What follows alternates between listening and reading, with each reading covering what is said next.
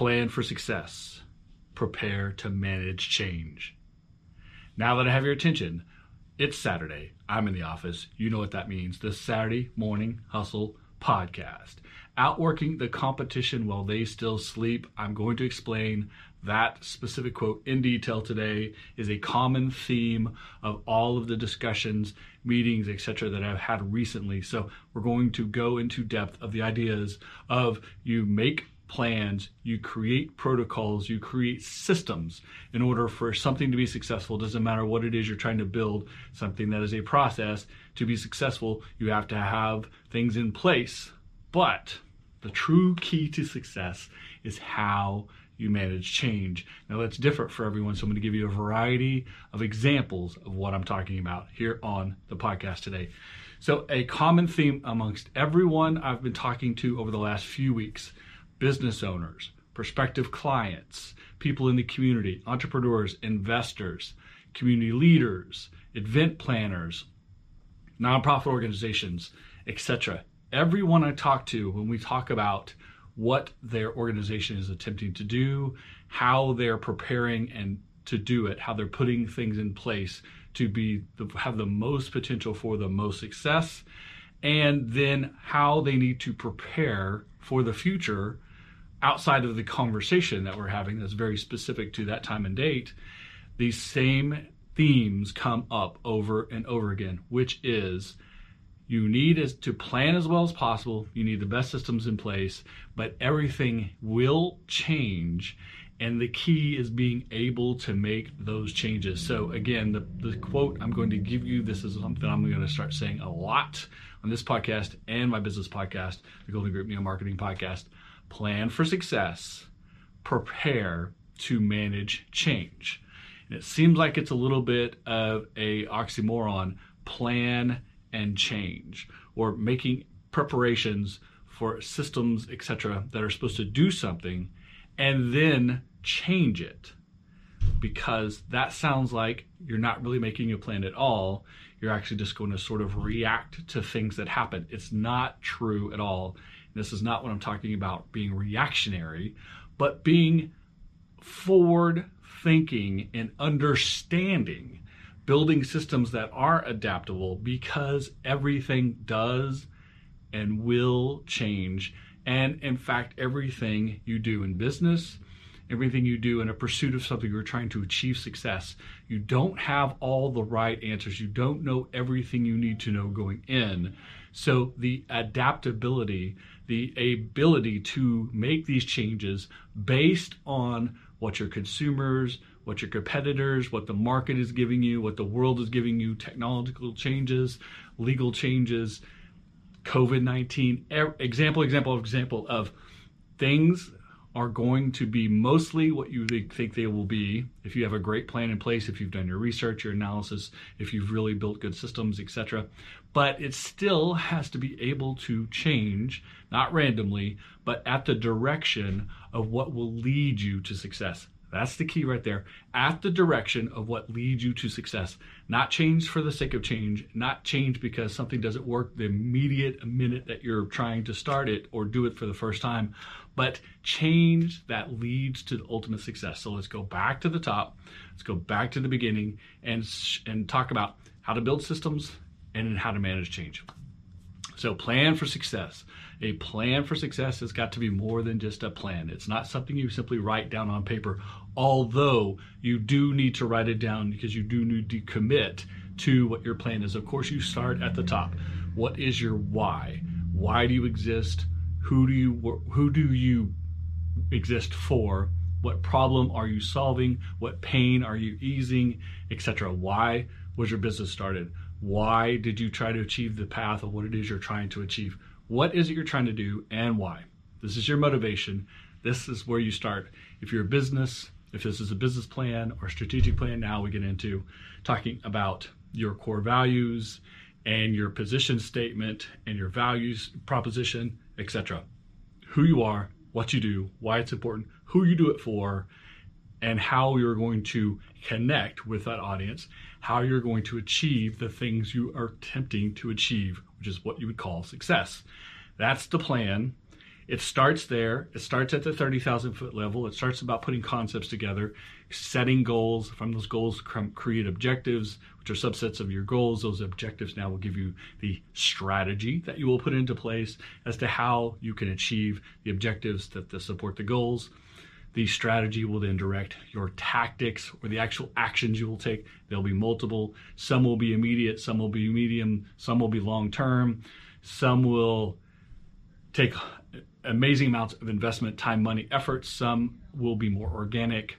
And the systems that you put into place, the things you've written down on paper, the the infrastructure that you have in your business, whether it's because you're in a, a, building and you have offices and you have manufacturing equipment and you have chain of command and you have communication and you have written documentation and you have processes and you have handbooks and you have insurance policies and all the rest of that stuff. Or if you're a startup and you're going from idea to actual execution, job titles, job descriptions, an outline of who it is, what you do, how you achieve it, who you're achieving it for, your audience, etc. All of that is the plan. All of that is the written process. All of that is creating structure. The reason you create that structure is so you understand what you're trying to achieve, the most effective and efficient ways to do that. And then you get into strategy and execution. Now, an execution is where all of the potential to change happens. And this is the separation between planning and changing.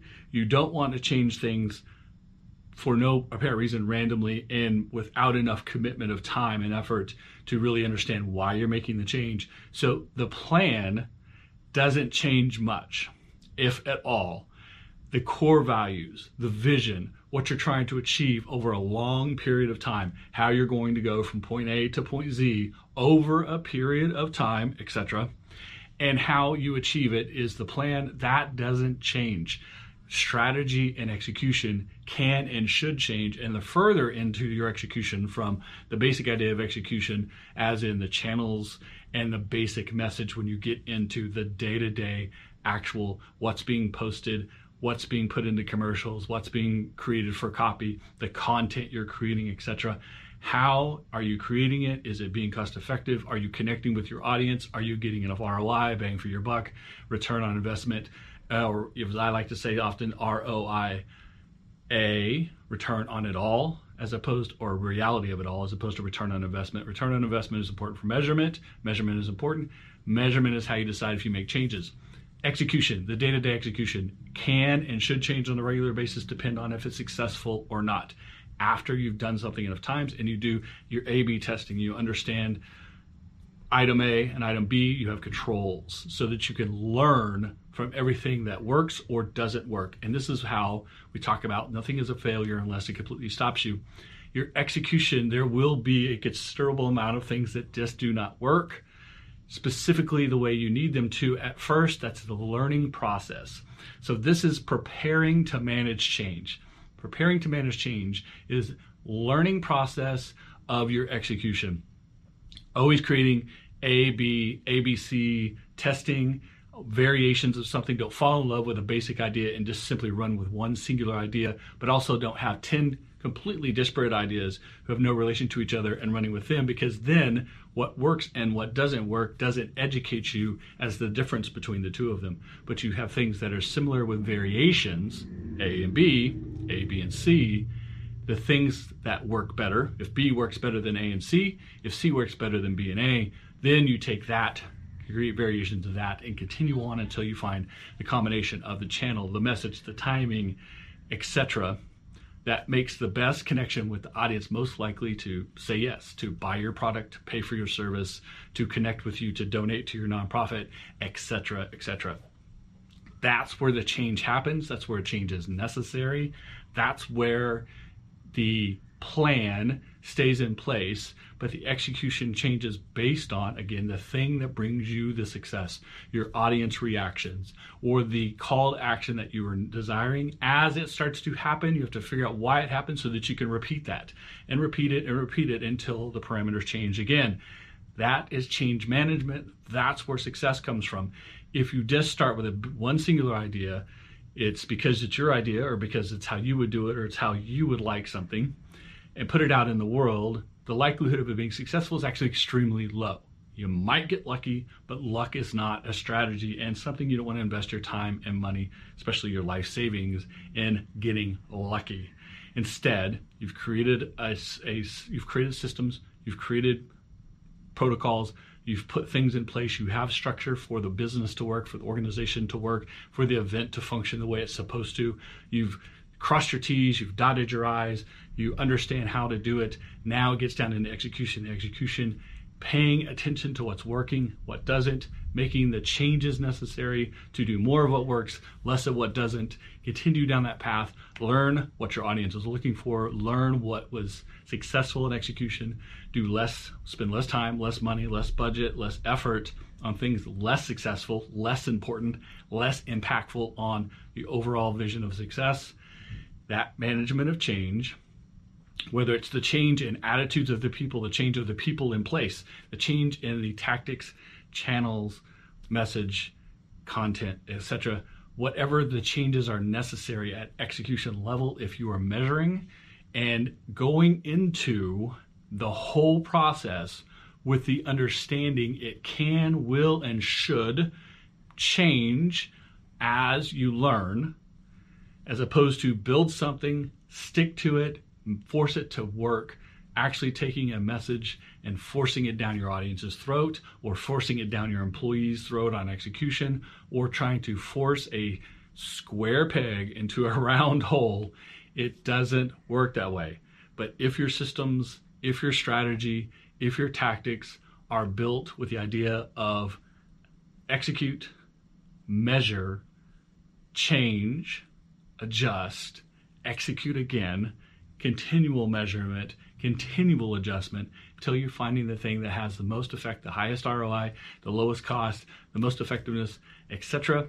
Then you ride that horse until things change enough that you need to make these adjustments again. You don't go back to the drawing board, start all over. You go back to the process of A and B testing, of making variations along the way. And through this whole process, you're doing 80 20. 80% of what's working, you're focusing your time, money, effort, budget. 20% of the time, you still need to be experimenting, trying new things, seeing if something catches on, and learning from the experimentation. The experimentation that fails, learn what didn't work, learn things that didn't go your way, things that you should stay away from in the future, you should steer away from, you should do differently, and continue to educate yourself and the process of what does work how to focus and continue on what does work so that when people randomly say, here's an idea, you can tell them we've been doing that in our 20% of experimentation and it has not executed at the level necessary. So we're going to stick to the core ideas that work. Sometimes people get really stuck in we've been doing the same thing for a long time. We have to change things. You only have to change things when it stops working or it becomes less effective. And even that change is incremental and multiple ver- variations of it so that you can learn what the change is as opposed to knowing for a fact what the change is because you're a smart person, you're really good at your job, you have a lot of experience. That's only part of the equation. The actual execution, the actual feedback, the actual real world concept around what's happening, what people give back to you, what they tell you, what they represent, what they spend their money and attention on, what they're willing to share, all of those feedback metrics are more important than how you feel about it, your take on it, and what you would want to do. And if something is working extremely well, but it seems boring to you to do the same thing every time, well, then suck it up, buttercup, because doing the same thing and being bored, but being highly effective, being successful, is more important than you being super excited about your execution on the regular because that success pays for everyone to be profitable, keep their jobs, expand more, do more, have fun with that 80 20. Now you can have a little bit more time, a little bit more budget if you're being successful on that 20% of experimentation. Have as much fun there as you want. Stick with the 80% that really works. Commit to it until it's time to not commit to it. That's a balance too. Every organization is different as to how you decide when something's not working, when something could be more successful. And then the final point, the final concept, the final way to expand this idea even more. And if this goes a little too far, make a comment in the section, the comment section of however you find this podcast, and I'll try to explain to you even further, or maybe even do a follow-up episode to this. But because things are working well, doesn't mean they can't work even better. So, you're selling, you're making sales, you're creating income, you're being profitable. It doesn't mean that's the cap on your potential profitability unless you own 100% of the market. And even then, there's potential for auxiliary markets to, to feed into if you're the 100% dominator, which I've never seen any product or company ever be the 100% dominator of any product, of any category ever.